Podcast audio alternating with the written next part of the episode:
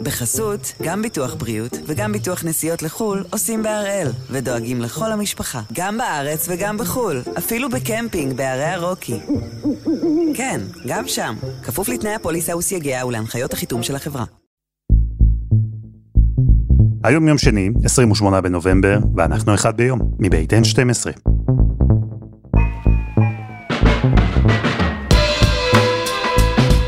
אני אלעד שמחה יוף, ואנחנו כאן כדי להבין טוב יותר מה קורה סביבנו. סיפור אחד ביום, כל יום.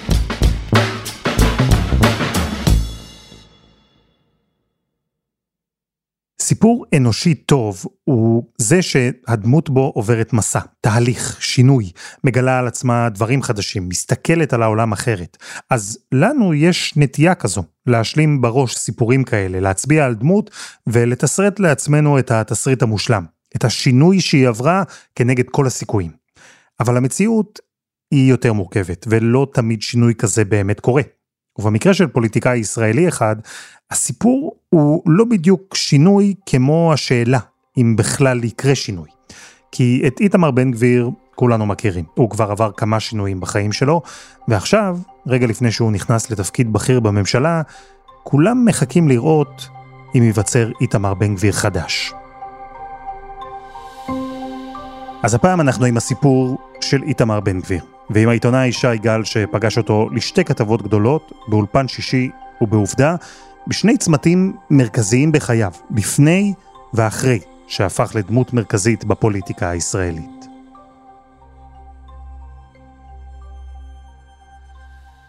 שי גל, שלום. שלום אלעד. אנחנו מכירים את איתמר בן גביר היום, מכירים אותו כבר לא מעט שנים, באופי מאוד מסוים, אבל ההתחלה של הסיפור שלו שונה לחלוטין, נכון? בן גביר הילד הוא ממש לא האיש שהפך להיות.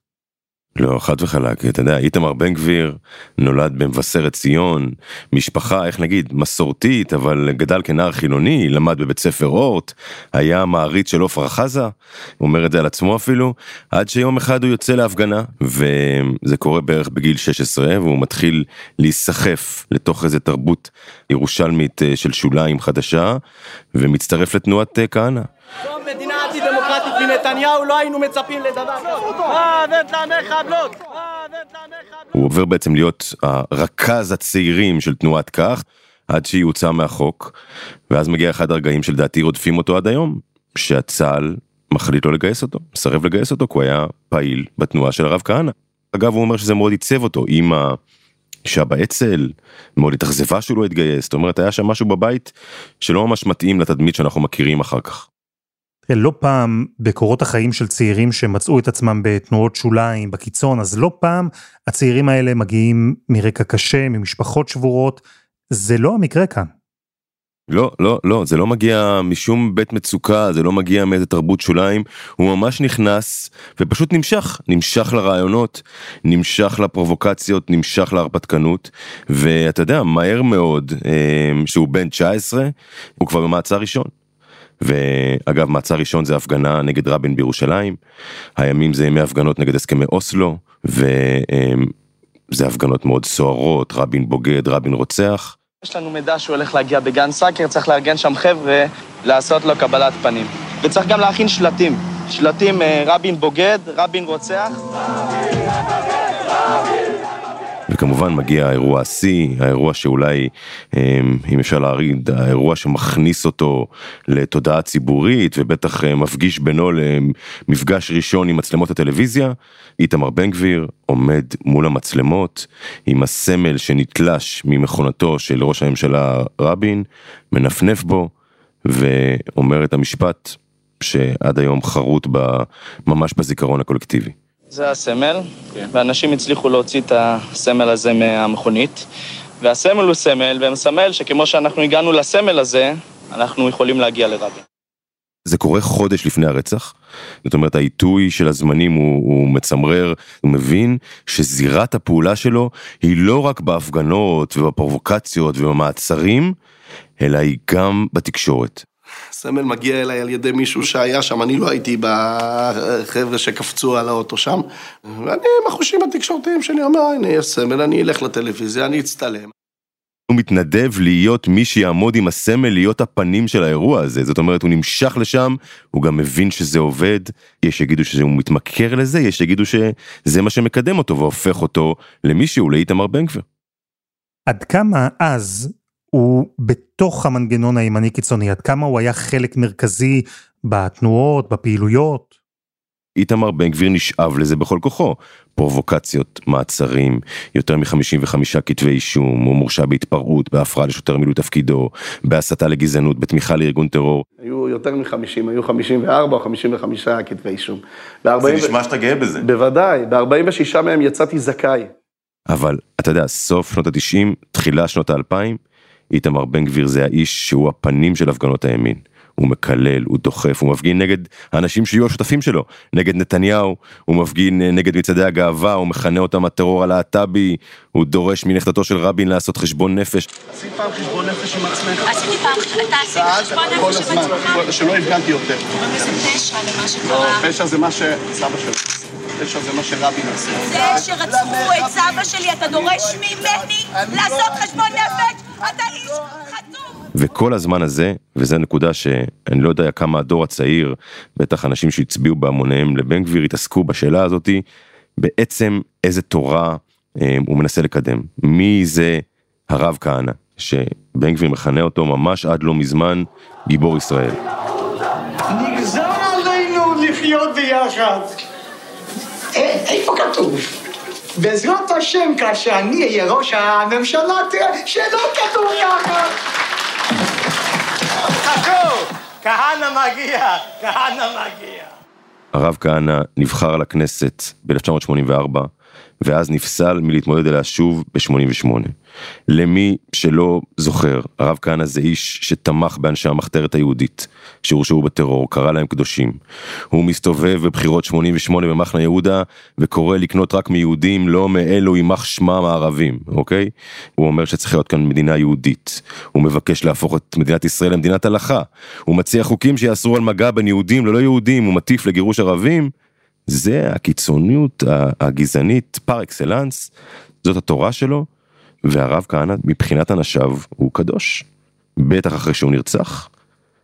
והנקודה כמובן החשובה זה שהתנועה הזאת מוגדרת כארגון טרור ומוצאת מחוץ לחוק, אחרי שאחד הפעילים בתנועה, אוקיי, מגיע למערת המכפלה ועושה שם את הטבח שיורה בגב ל-29 מתפללים. ואתה נפגשת איתו בפעם הראשונה לכתבה באולפן שישי, זה היה בשנת 2016. בן גביר היה אז יחסית בתחילת דרכו כעורך דין, לפני כן הוא הספיק להיות עוזר פרלמנטרי של מיכאל בן ארי, גם הוא מחסידי כהנא. בן גביר בעצמו רצה להיכנס לכנסת, אבל לא הצליח לעשות את זה. ודווקא כעורך דין, הוא מצא לעצמו זירה חדשה, וזירה שהוא הצליח להשפיע בה. בוודאי, אני חושב שאחד השינויים הגדולים שקראו בימין בכלל, זה ההבנה שיש זירה נוספת, וזו הזירה המשפטית, וצריך להילחם בה, ואיתמר בן גביר מבין את זה מאוד מהר, הוא הופך להיות מפרובוקטור וכהניסט לעורך דין, אגב הוא מספר מתי התפנית מתרחשת, איתמר בן גביר מלווה כבר נערי גבעות בדיונים בבתי משפט, והוא מספר שבאחד הדיונים דווקא פונה אליו נשיא העליון אהרון ברק, שאומר לו, מר בן גביר, למה שלא תלמד משפטים? אוקיי? ואז עולה לו הרעיון בראש והוא הולך ללמוד. איתמר בן גביר מנהל מאבק ממושך כדי להתמנות לעורך דין. מנסים למנוע את זה, לשכת עורכי הדין מתנגדת, ובסוף הוא מקבל את הגלימה, ובעצם הוא עושה שינוי מאוד גדול, במקום להרים שלטים, הוא כותב עתירות. עכשיו, זה לא שהוא מניח את השלטים, הוא בעצם יוצר לעצמו איזה תפקיד חדש. מצד אחד, הוא עכשיו בחליפה, והוא הולך עם תיקיות של עורכי דין מתחת ליד, ויש לו את החיוך של מי שיודע הכל, ויש לו גם הצלחות מאוד גדולות בתחום הזה. הוא מדבר על חופש הביטוי, אבל זה בעיקר חופש הביטוי של האנשים שהוא מייצג, של נוער הגבעות. כשהצגת צעירה שירקה על אחמד טיבי, הבנת אותה? כן. נערים שהציתו בית קפה פלסטיני, הבנת אותו? לא חשבתי שזה מה שצריך לעשות בסופו של דבר, אבל הצגתי אותם והגענו שם לדווקא פסק דין, אני חושב, מאוזן. מה קו האדום שלך? אני לא יוצג, לא אנסים ולא עושי מעשים מגונים. אתה אומר לי, אנסים לא, אבל כאלה שחשודים ברצח ילדים, כן? ומשהו אחר לחלוטין. איתמר בן גביר לא היה עורך דין סטנדרטי, הוא השתתף בחתונת השנאה. שלום לכם, ערב טוב. צילומי חתונת הימין הקיצוני שנערכה לפני מספר שבועות והצילומים שלה נחשפו אמש בערוץ 10 הובילו היום לסערה. התיעוד החדש שמיד תראו רק ממחיש את עוצמת השנאה והטירוף שהיו שם, כשצעירים צוהלים מנופפים בבקבוק תבערה, בנשק אוטומטי ודוקרים בסכין את תמונתו של הפעוט המנוח עלי דוואבשה. עכשיו גם משטרה נכנסה לתמונה. הוא כמובן ייצג את אמירם בן אוליאל, שלימים יורשע ברצח בדומה. הוא מספר על החתונה שהוא הרגיש מאוד בנוח, עד אותו אירוע דקירה. לא שאלת את עצמך, מה אני עושה פה? ממש לא, מה, איפה הרוקדים, אני מחייך, האווירה היא מצוינת. ברגע שאני מבין שיש תמונה של משפחת דוואבשה, אני החיוך, תאמין לי, שר מהפנים שלי. ועד אז זה נראה לך הגיוני, אנשים מניפים כלי נשק, אנשים מניפים בקבוקי תבערה, מניפים סכינים, זה נראה לך הגיוני? בקבוקי תבערה גם לא ראיתי יותר מדי בקבוקים. ועוד דבר מאוד מאוד חשוב של להבין, כי הציר התקשורתי ילווה אחר כך את בן גביר, כבר אז הוא לומד היטב איך להשתמש בתקשורת. איתמר בן גביר סיפר שהוא היה מנהל יומן, הוא היה מנהל יומן של רשימה של כתבים ועורכים, למי הוא נתן סיפור, מי תקף אותו, מי החמיא לו. ומהמקום הזה הוא צובר הרבה מאוד כוח, וגם בהמשך, אין מה לעשות שאיתמר בן גביר נכנס לבתי המשפט עם הגלימה, הוא גם מתחכך באנשים שהוא לא התחכך בהם בעבר. זאת אומרת, הוא מתחכך בעורכי דין, הוא מתחכך בשופטים, בשוטרים, במערכת, באנשים שבדרך כלל רדפו אותו. ושם גם קורה לו משהו, כאילו אני חושב שהוא לומד את השפה שלהם, הוא מתנהל אחרת, כבר אז הוא כבר גם מפלרטט עם פוליטיקה, הוא מתחיל להבין ששם ההשפעה, ויכול להיות שהוא גם מתחיל להבין שהוא יכול, שיש לו מה להציע. מה שספק אם, אתה יודע, כהניסטים אחרים חשבו לעצמם אי פעם. ואני חושב שהוא מבין שמקור הכוח האמיתי הוא לא במריבות מצולמות ככל שיהיו בסמטאות חברון. כלומר, למרות ניסיונות לא מוצלחים, למרות האפיק החדש שלו כעורך דין, בן גביר לא הפסיק לכוון לכנסת, אולי גם אפשר לומר שלשם כיוונו אותו, האנשים שמסביבו. נכון, כשאני מגיע איתו ב-2016 לחברון, אנחנו מוצאים שם את ברוך מרזל, שעומד, שניהם מדברים על זה שהם ממשיכים את דרכו של הרב כהנא, וברוך מרזל מסתכל על בן גביר בעיניים שאבא מסתכל בבן שלו, ואומר, אולי הוא יצליח לעשות את מה שאנחנו לא הצלחנו. הוא כנראה יהיה הדור שיצליח ליישם את החלומות שלנו, להקים פה מדינה יהודית ולטפל באויבים כמו שצריך, לא להשאיר אותה בארץ. האויבים לא היו כאן, חד וחלק. גם אנחנו שופים. האויבים זה אומר שמה, שאין ערבים בארץ? לא, לא, לא נכון. אויבים, יש גם כמה ספרדים. לא. שהם גם באויבים. רגע, רגע.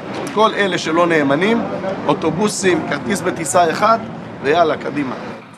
זאת אומרת, הוא כבר מזהה שם, אולי הוא מזהה שבן גביר מורכב מחומרים אחרים, מהמנהיגים הקלאסיים של תנועת הימין הקיצוני. יש בו משהו עממי, יש בו משהו שיודע להתחבר לאנשים, שזה סוד כוחו, ואני חייב להגיד לך שדווקא איש בכיר בשב"כ שמתראיין אז, אומר על בן גביר, הוא לא דמות מנהיגותית, הוא לא איזה מישהו עם חזון או תפיסה רוחנית, אני לא חושב שאפילו שם הבינו לאן זה הולך. חסות אחת וממש מיד חוזרים.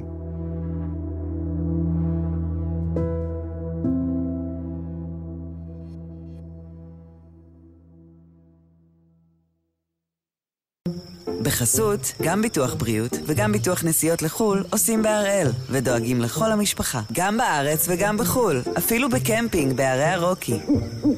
כן, גם שם, כפוף לתנאי הפוליסה וסייגיה ולהנחיות החיתום של החברה. אנחנו עם הסיפור של איתמר בן גביר, פעיל ימין קיצוני, עורך דין, פוליטיקאי, ואם לא יקרה משהו מאוד לא צפוי, אז גם השר הבא לביטחון פנים. ובין כל הטייטלים שלו, אפשר לומר שאיתמר בן גביר הוא גם איש תקשורת, ממולח, הוא מנוסה, הוא קיבל במה נרחבת בתקשורת הישראלית, והוא יודע להעביר מסר. אם אנחנו עוברים על פני הסיפור שלו, אז חלקים גדולים ממנו נשענים על מסרים שהוא בעצמו עיצב והעביר.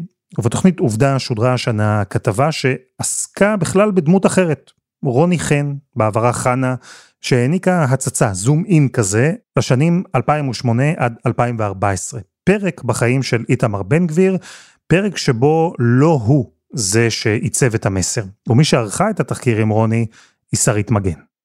תראה, רוני נולדת כחנה בשכונה חרדית בירושלים, בגיל 13 היא מורדת בסבכות, היא לא אוהבת את בית הספר, היא נפלטת מהמסגרת, היא מתחילה להסתובב בירושלים, היא נקלעת לדוכנים בתחנה המרכזית, לדוכנים של ארץ ישראל השלמה, היא מתחילה להסתובב באזור הדוכנים האלה, ואחר כך מתחילה להיות פעילה ולהגיע להפגנות, ובשלב מסוים בהפגנה מול בית הנשיא, היא נתקלת באיתמר בן גביר. חבר'ה, בלי אלימות. מה העניינים? מה קורה? יצא לכם לדבר כבר באותו שלב? הוא מתחיל לדבר איתי, כן. מה קורה? מאיפה? מי? ספרת לו. ואז הוא אומר לה, תקבעו, תבואו, תעשו אצלנו שבת. ככה הוא אומר. וההזדמנות הזאת לעשות שבת נופלת בחלקה, או יותר מלעשות שבת, נופלת בחלקה, כשאיזשהו זמן אחר כך היא כבר... עולה רמה במעורבות שלה, והיא מרססת איזושהי כתובת גרפיטי על גשר המיתרים, והיא נעצרת בפעם הראשונה, ואחרי שהיא נעצרת יש לה מריבה מאוד גדולה וקולנית בבית עם ההורים שלה, והיא מוצאת עצמה בורחת ב-12 בלילה מהבית, ילדה בת 14, שכונה חרדית, רחוב חשוך, היא לבדה, אין לה מושג לאן ללכת, אין לה מושג מה לעשות, והדבר היחיד שעולה בדעתה זה שיש לה את הטלפון של איתמר בן גביר, הוא האיש המבוגר היחיד הנוסף שהיא חושבת שהיא יכולה לפנות אליו, והיא מרימה אליו טלפון ב-12 בלילה, מספרת לו שהיא במצוקה, הוא אומר לה, תבואי אלינו, וכך בעצם היא נכנסת לביתו של איתמר בן גביר, ולאט לאט היא הופכת לבת בית שם. מה היא ראתה שם? מה היא חוותה שם? היא מתוודעת לסעודות השבת, היא מתארת מה קורה בסעודות שבת אז בביתו של איתמר בן גביר, קודם כל יש שם הרבה מאוד נערי גבעות, היא לא היחידה, היא אומרת שכולם יודעים שכשנתקעים שבת ככה אפשר לבוא לאיתמר, הוא מארח בלב חם. יש המון שיחות, בדרך כלל איתמר פותח את הספר של הרב כהנא ואומר דבר תורה וכו'.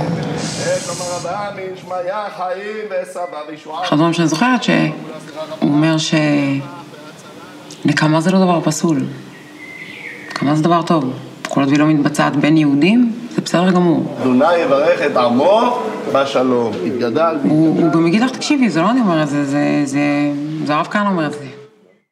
ודי מהר לדבריה, היא הפכה להיות חלק מרכזי בבית, דמות דומיננטית ביחס לפעילים הצעירים האחרים שהגיעו לשם.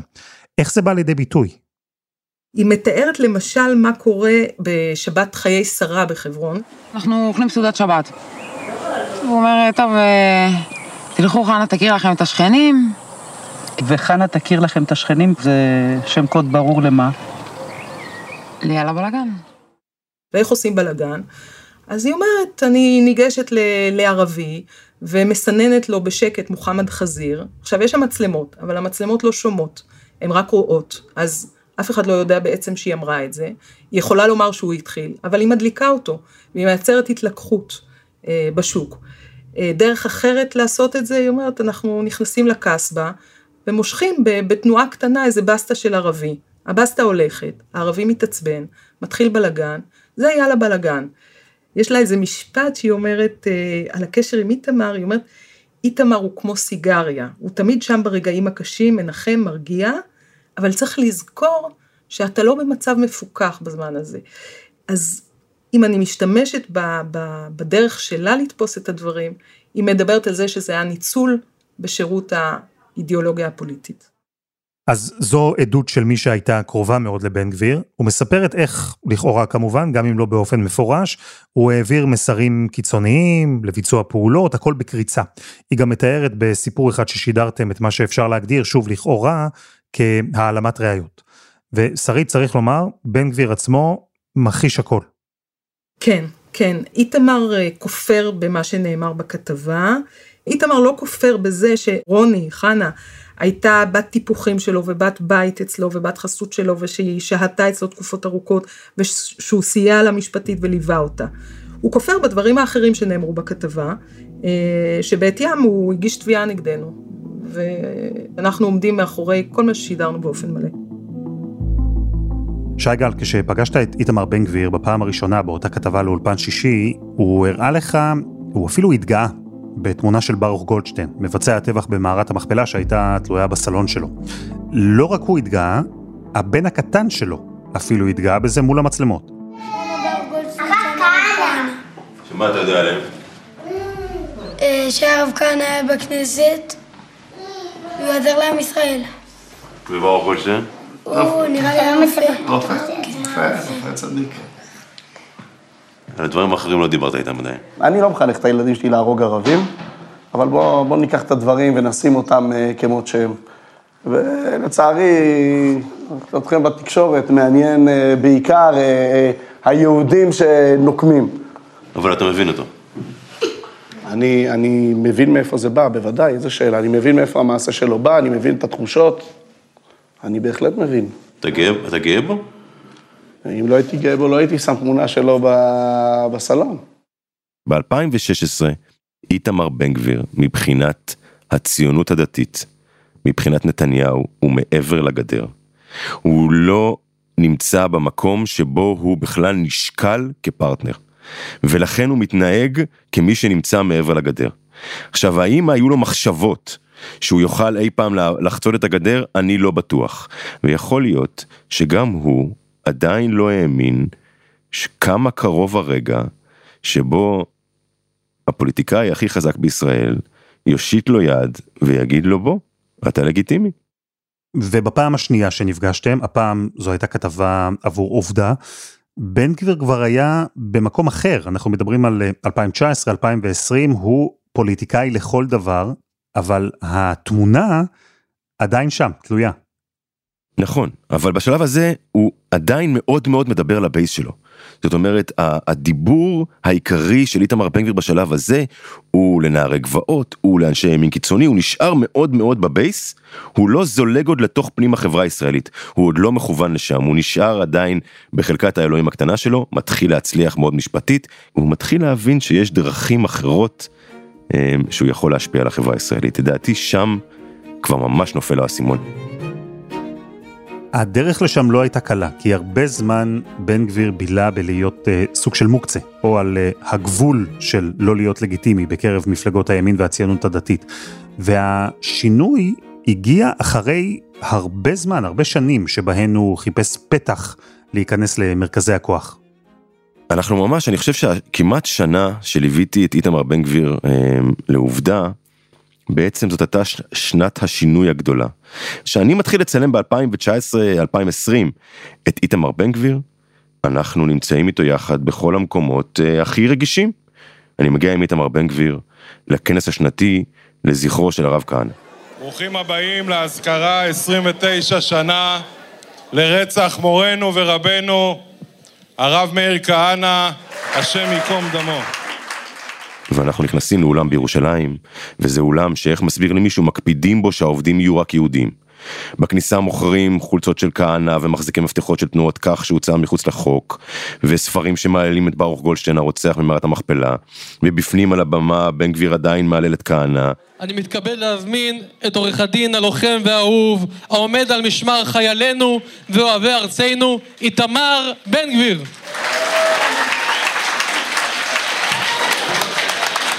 היום גם בליכוד מודיעים שהייתה טעות שהם ביקשו לפסול את הרב כהנא. היום גם ראש הממשלה נתניהו מבין איזה טעות הוא עשה במשך כל השנים, שהוא שמר עליהם, שמר על שי ניצן, שמר על כל אלה, על החונטה. וזה כנס ששנתיים קודם מישהו מוציא תמונה של אהרון ברק ומזמין את הקהל לדרוך או לירוק עליה. וזאת אומרת, זה מקום מאוד מאוד מאוד בתוך הלב הכהניסטי, ואיתמר בן גביר מסתובב שם, ואנחנו מצלמים, הוא מרגיש שם בבית, יש שם אמירות גזעניות של כהנא, מקרינים אותם למסכי ענק וכולם מוחאים כפיים. ומתי באמת מתחילים לראות את השינוי, לא רק בבן גביר אולי, אלא בעיקר באיך תופסים אותו ואיך מקבלים אותו במיינסטרים? 2019 בחירות מועד א'. זאת בעצם תחילת הדרך האמיתית של איתמר בן גביר בפוליטיקה. כל המערכת זזה ימינה, הוא מבין שזה הזמן בשביל להיכנס. זה מתחיל, כמו שאמרת, בחשדנות, אפילו עוינות כלפיו. מצד אחד מבינים שאיתמר בן גביר יכול להביא קולות, אבל אף אחד, בטח ממנהיגי הימין, מנהיגי הליכוד, לא רוצים שהכהניזם ידבק בהם. אתה יודע, הרב רפי, איך להגיד את זה בעדינות, הוא לא רצה להצטלם איתי, כן, בכנסת, באתי ללחוץ לו יד, הוא לא, העוזר שלו אמר לי, לא, לא, לא, זה לא טוב מול המצלמות, הם לא רצו את זה, זה לא היה להם טוב. ובן גביר אומר אז משהו מאוד מאוד מעניין, מודה בכנות, הייתה להם בעיה לקבל אותנו, גם לרפי פרץ, גם לסמוטריץ', כי אני לא השטנץ. הייתה להם בעיה מבחינתם לקבל אותנו. למה? אני לא השטנץ שלהם. אני לא אותו שטנץ שלהם. במשך שנים מאוד ארוכות, כל מי שהיה לו איזשהו קשר עם הרב כהנא היה מצורע, ודינו היה ברור וחד משמעי. ובן גביר גם רומז שם אפילו שגם יש להם בעיה עם זה שהוא עיראקי וקורדי ומזרחי. אבל אז בבחירות סבב א', נתניהו מתחיל להתערב, והוא לוחץ על פרץ. כי נתניהו מבין כבר בסבב א' שהוא צריך אותו. הוא מבין שהוא מאבד בגלל כל מה שקורה והחשדות וכתבי האישום. נתניהו מאבד את הימין הרך הליברלי. זה מתחיל בליברמן, אחר כך זה יהיה אלקין ושר. ואנשים שמתנגדים אליו בגלל כתבי אישום ומשקעים אישיים, והוא מבין שהוא צריך למלא את השורות. ומאיפה אפשר למלא את השורות? מהימין הקיצוני. ונתניהו בעצם מתגייס למען בן גביר. תראה, ראש הממשלה נתניהו הוא לא חבר של עוצמה יהודית. זה לא שאני יושב איתו בערב על בירה, ואני מתקשר אליו, אני יודע מה להתייעץ איתו, איך לחנך את הילדים שלי, אבל אני כן יודע עליו דבר אחד. הוא פוליטיקאי, וברגע שהוא החליט שהוא רוצה ממשלת ימין, אז הוא הבין שהוא צריך להכניס את עוצמה יהודית. מספרת מישהי, מתוך הקמפיין המאוד מאוד קרוב של רפי פרץ, שנתניהו אישית תקשר אליו, לוחץ עליו, תכניס את בן גביר פנימה. צריך להתעכב רגע על המשמעות ההיסטורית של הרגע הזה. ב-1988 הליכוד זה התנועה שמוציאה את כהנא מחוץ לחוק. הם אחרי נאום בעיר מעורבת שכהנא אומר שם שלום יהודים, שלום כלבים, אוקיי? הם מצביעים נגדו, הם פוסלים אותו בוועדת הבחירות. ועכשיו, הרבה שנים אחר כך, הם מחזירים את ממשיך דרכו לכנסת. ומרכז הבית היהודי מאשר את האיחוד עם עוצמה יהודית, אוקיי? בן גביר מקבל את המקום השביעי, המפלגה משיגה 5 מנדטים, בן גביר בחוץ. ואפשר היה ממש לשמוע את הנחות הרווחה, מצד אחד בן גביר לא בזבז קולות, מהצד השני הוא לא נכנס לכנסת. עבור הימין המתון, הסיטואציה הזו הייתה ווין ווין. אין ספק, בן גביר גם ידע את זה, זאת אומרת, והוא ידע שהוא מעבר לגדר, יכול להיות שזה גם אפילו הכניס בו עוד יותר מוטיבציה לעשות את השינוי, ואז אנחנו מגיעים לסבב ב'. עכשיו בן גביר צריך כבר לסגור דיל אחר, כי הדיל הוא עם שקד ובנט, והם מציעים לבן גביר את מקום מספר 8. והוא מבין, בן גביר אדם חכם, זה אי אפשר לקחת ממנו, הוא מבין שהמקום השמיני הוא כנראה לא ריאלי, ושוב מי שמתגייס לנסות ולעזור לו זה הליכוד, שנלחמים עבור בן גביר, מי שמתנגד נחרצות לאיחוד זה נפתלי בנט, במקביל גם כל השותפים שלו, פנסי גופשטיין, ברוך מרזל ובן ארי נפסלים, בגלל שהם הציגו עמדות גזעניות, ושם קורה משהו, שם כבר יש רעיון איתו, ובן גביר כבר אומר, היום לא הייתי רץ להצטלם עם הסמל של הרכב של רבין. זאת אומרת, אנחנו מתחילים לראות איזה שהם סדקים באמירות שהיו פעם מאוד מאוד נחרצות. אבל, אם נחזור לתמונה שתלויה על קיר ביתו, כשבנט מבקש ממנו להסיר את התמונה של ברוך גולדשטיין, של תמונה על הקיר, הוא אומר, אני לא אוריד אותה, אני לא מריונטה. אני לא אוריד את התמונה הזאת, אני לא אוריד כי אני לא אכנע ללחצים של השמאל. אני לא אוריד כי אני לא איזשהו מריונטה, שאנשי השמאל אומרים לו משהו, מה יפית, מה נעם, תרוקד כל מיני ריקודים. ואני זוכר את הרגע הזה, ממש שעה לפני סגירת הרשימות, איתמר בן גביר מתרוצץ בכנסת, הוא מבין שהוא הולך לאבד את זה, ואז קורה מול עינינו דבר מדהים, משא ומתן.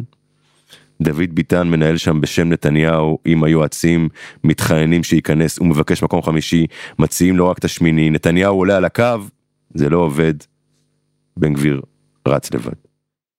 כלומר כאן בשלב הזה הוא כבר נמדד רק בזכות עצמו, מבחן כוח חשוב, לא ולפופולריות שלו.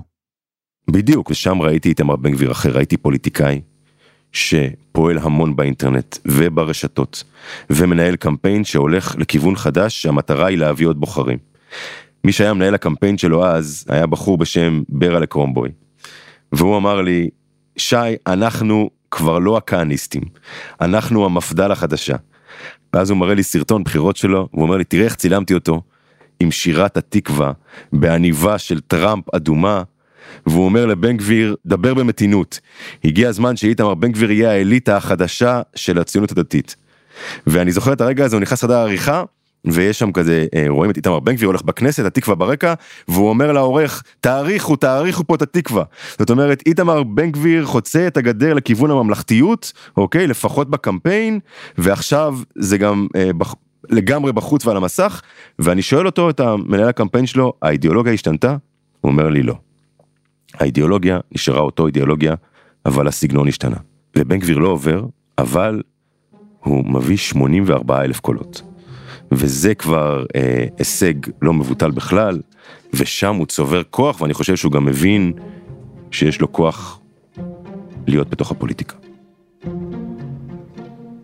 בסבב ג' הוא כבר מבין שהוא חייב להתחבר מיד עם מישהו אחר ולא לרוץ לבד כדי לעבור, כי בסוף הוא חייב להיות בפנים.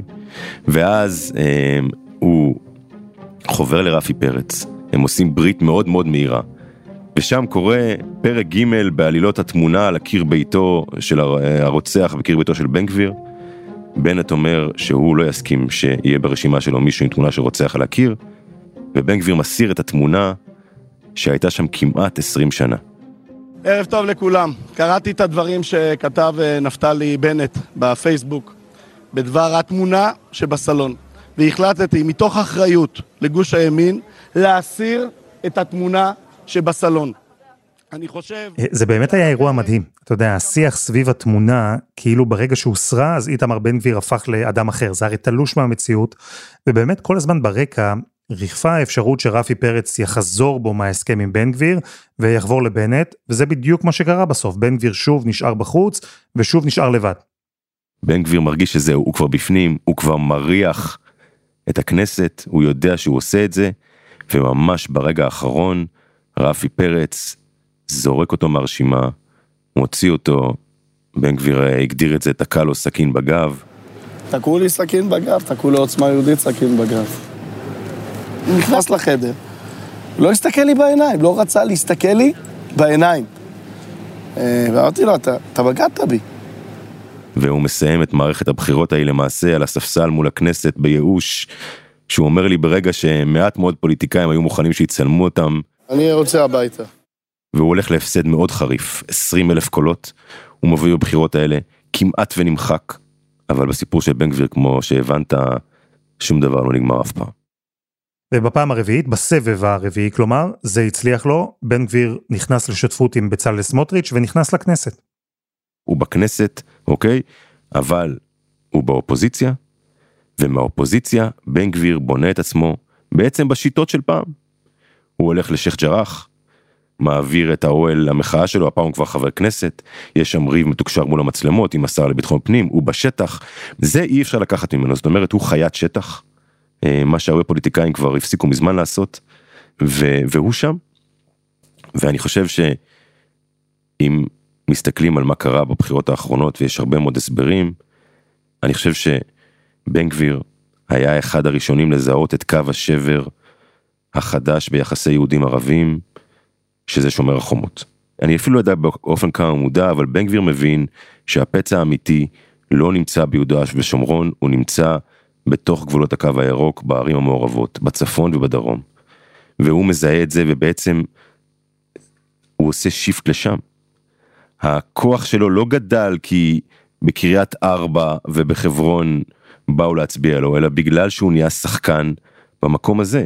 והוא מצליח לתרגם את תחושת חוסר האונים וחוסר המשילות, שהיא אמיתית אגב, זאת אומרת שהיא מבוססת על פחד אמיתי בצפון בדרום, הוא מנהל קמפיין שמדבר על זה, והוא גם עושה עוד צעד, הוא עושה עוד צעדים קטנים של התרחקות מחבורת ממשיכי דרכו של כהנא, ופתאום הוא אומר שלא כל משנתו מקובלת עליו, בבליך, אחרי שהוא מתקבל שם מחיאות כפיים, מי היה מאמין שאיתמר בן גביר התקבל שם מחיאות כפיים, הוא אומר שם, אני לא חושב שדוקטור ברוך גולדשטיין גיבור, אוקיי? אני היום בן 46, עברו כמה שנים מאז, נולדו לי ילדים, נהייתי עורך דין, אני לא חושב שדוקטור גולדשטיין גיבור, אני לא חושב שצריך להרוג ערבים, אני לא חושב שצריך להרוג... תראה איזה שינוי, מלתלות את התמונה על הקיר של הצדיק, ולחנך את הילדים לאורו, ועד להגיד את זה לילדים אחרים, וצריך עוד להגיד משהו אחד על איתמר בן גביר, איתמר בן גביר הוא איש אותנטי, ובמקום הזה הוא מאוד מאוד שונה מהרבה מאוד מנהיגים פוליטיים, מעבר לזה שהוא יודע להסתחבק, והוא יודע לחייך, והוא מחבק והוא נוגע, יש הרבה אנשים שמסתכלים עליו ומאמינים לו, והדבר הזה שהוא מצליח לייצר, הוא דבר מאוד מאוד נדיר בפוליטיקה הפלסטית והמרוחקת, ואז מגיע הניצחון, המהפך של איתמר בן גביר הושלם, 14 מנדטים, רשימה נפרדת, 1 מכל 5 חיילים הצביע לו, מחובק על ידי שבט צופים בתל אביב, הוא לא היה חולם על זה, אוקיי? ובן גביר החדש, הוא אמנם עדיין נגד מצד הגאווה, אבל הוא כבר לא קורא לזה טרור להטאבי, ואומר שההומואים והלהטאבים הם אחים שלי. אז כמה הוא זז, כמה זה בפנים, כמה זה בחוץ, זה שאלות מצוינות. אבל יש פה מסע... מאוד מאוד מעניין, אל תוך האמצע, הפוליטי, החדש. אז זהו שייגל, אחרי הרבה שעות בן גביר שיש לך, הרבה שעות שבילית בניסיון לפצח את האיש הזה, עכשיו כשהמוזיקה שיוצאת ממנו היא אחרת, היא מתונה מעט יותר, אבל עדיין, הוא השתתף בטקס זיכרון לכהנא, הוא מדבר בטקסטים שהם קיצוניים בפוליטיקה ובציבוריות הישראלית, אז אני רוצה לשאול אותך איפה האמת, עד כמה יש שינוי בעמדות, ועד כמה זו רק הבנה פרגמטית מאוד, שצריך שינוי בסגנון. אני לא יודע, אתה יודע, זה אלה שאלות מאוד טובות, האם הוא השתנה בבסיסו האידיאולוגי, שינוי גדול ומובהק? אני לא חושב שגם שהוא יטען את זה על עצמו, אבל האם הוא, ההתחככות המתמשכת שלו, עם המיינסטרים הישראלי משנה בו משהו? יכול מאוד להיות שכן. זה כמו השאלה אם הקונצנזוס זז אליו, או שהוא זז לקונצנזוס, אוקיי? שתי התשובות נכונות באיזשהו מקום, והשאלה היא באיזה מידה. ואם אתה שואל אותי אלעד, אתה יודע, מחשבה קדימה, שצריכה להדיג, ואני בטוח שמדיגה את נתניהו, זה מה קורה בבטן הרכה, במקום הכי עדין, שיש במזרח התיכון בהר הבית. בן גביר תומך בעלייה להר הבית, תומך בתפילה בהר הבית, רוצה לשנות את הסטטוס קוו. הרב שלו מטיף לבניית המקדש, על הקיר שלו, יש 2 תמונות, תמונה אחת הוא כבר הסיר, של הרוצח ממערת המכפלה, אבל התמונה השנייה היא של בית המקדש, והוא בנוי במקום שבו עומדת כיפת הסלע, מה קורה אם הוא השר הממונה על המשטרה, ויש שם מתח? מה יקרה אז? אלה נקודות מבחן מאוד מאוד גדולות, למי שמגיע עם אידיאולוגיה מאוד ברורה ומוצקה, זה לא מקומות שיש בהם פשרה, בסופו של דבר המבחן הגדול לפניו, והפעם זה המבחן הכי קשה שלו, כי זה מבחן של ביצוע, זה לא פרובוקציה, וזה לא פתרונות קסם שמנוסחים היטב בסיסמאות. והשאלה אם הוא ירגיש את מגבלת הכוח שאומרים שמרגישים שנכנסים למשרד. והשאלה השנייה זה מי חזק יותר, האיש שהיה, או האיש שאולי הוא מקווה להיות. האם העבר של בן גביר עוד לפנינו?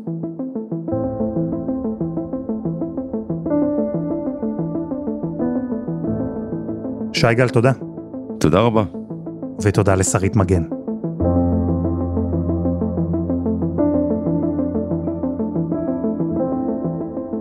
וזה היה אחד ביום של N12. אנחנו גם בפייסבוק, חפשו אחד ביום, הפודקאסט היומי. העורך שלנו רום עתיק, תחקיר והפקה עדי חצרוני, דני נודלמן ורוני ארניב, על הסאונד יאיר בשן שגם יצר את מוזיקת הפתיחה שלנו, ואני אלעד שמחיוף. יונה לייבזון, תהיה כאן מחר.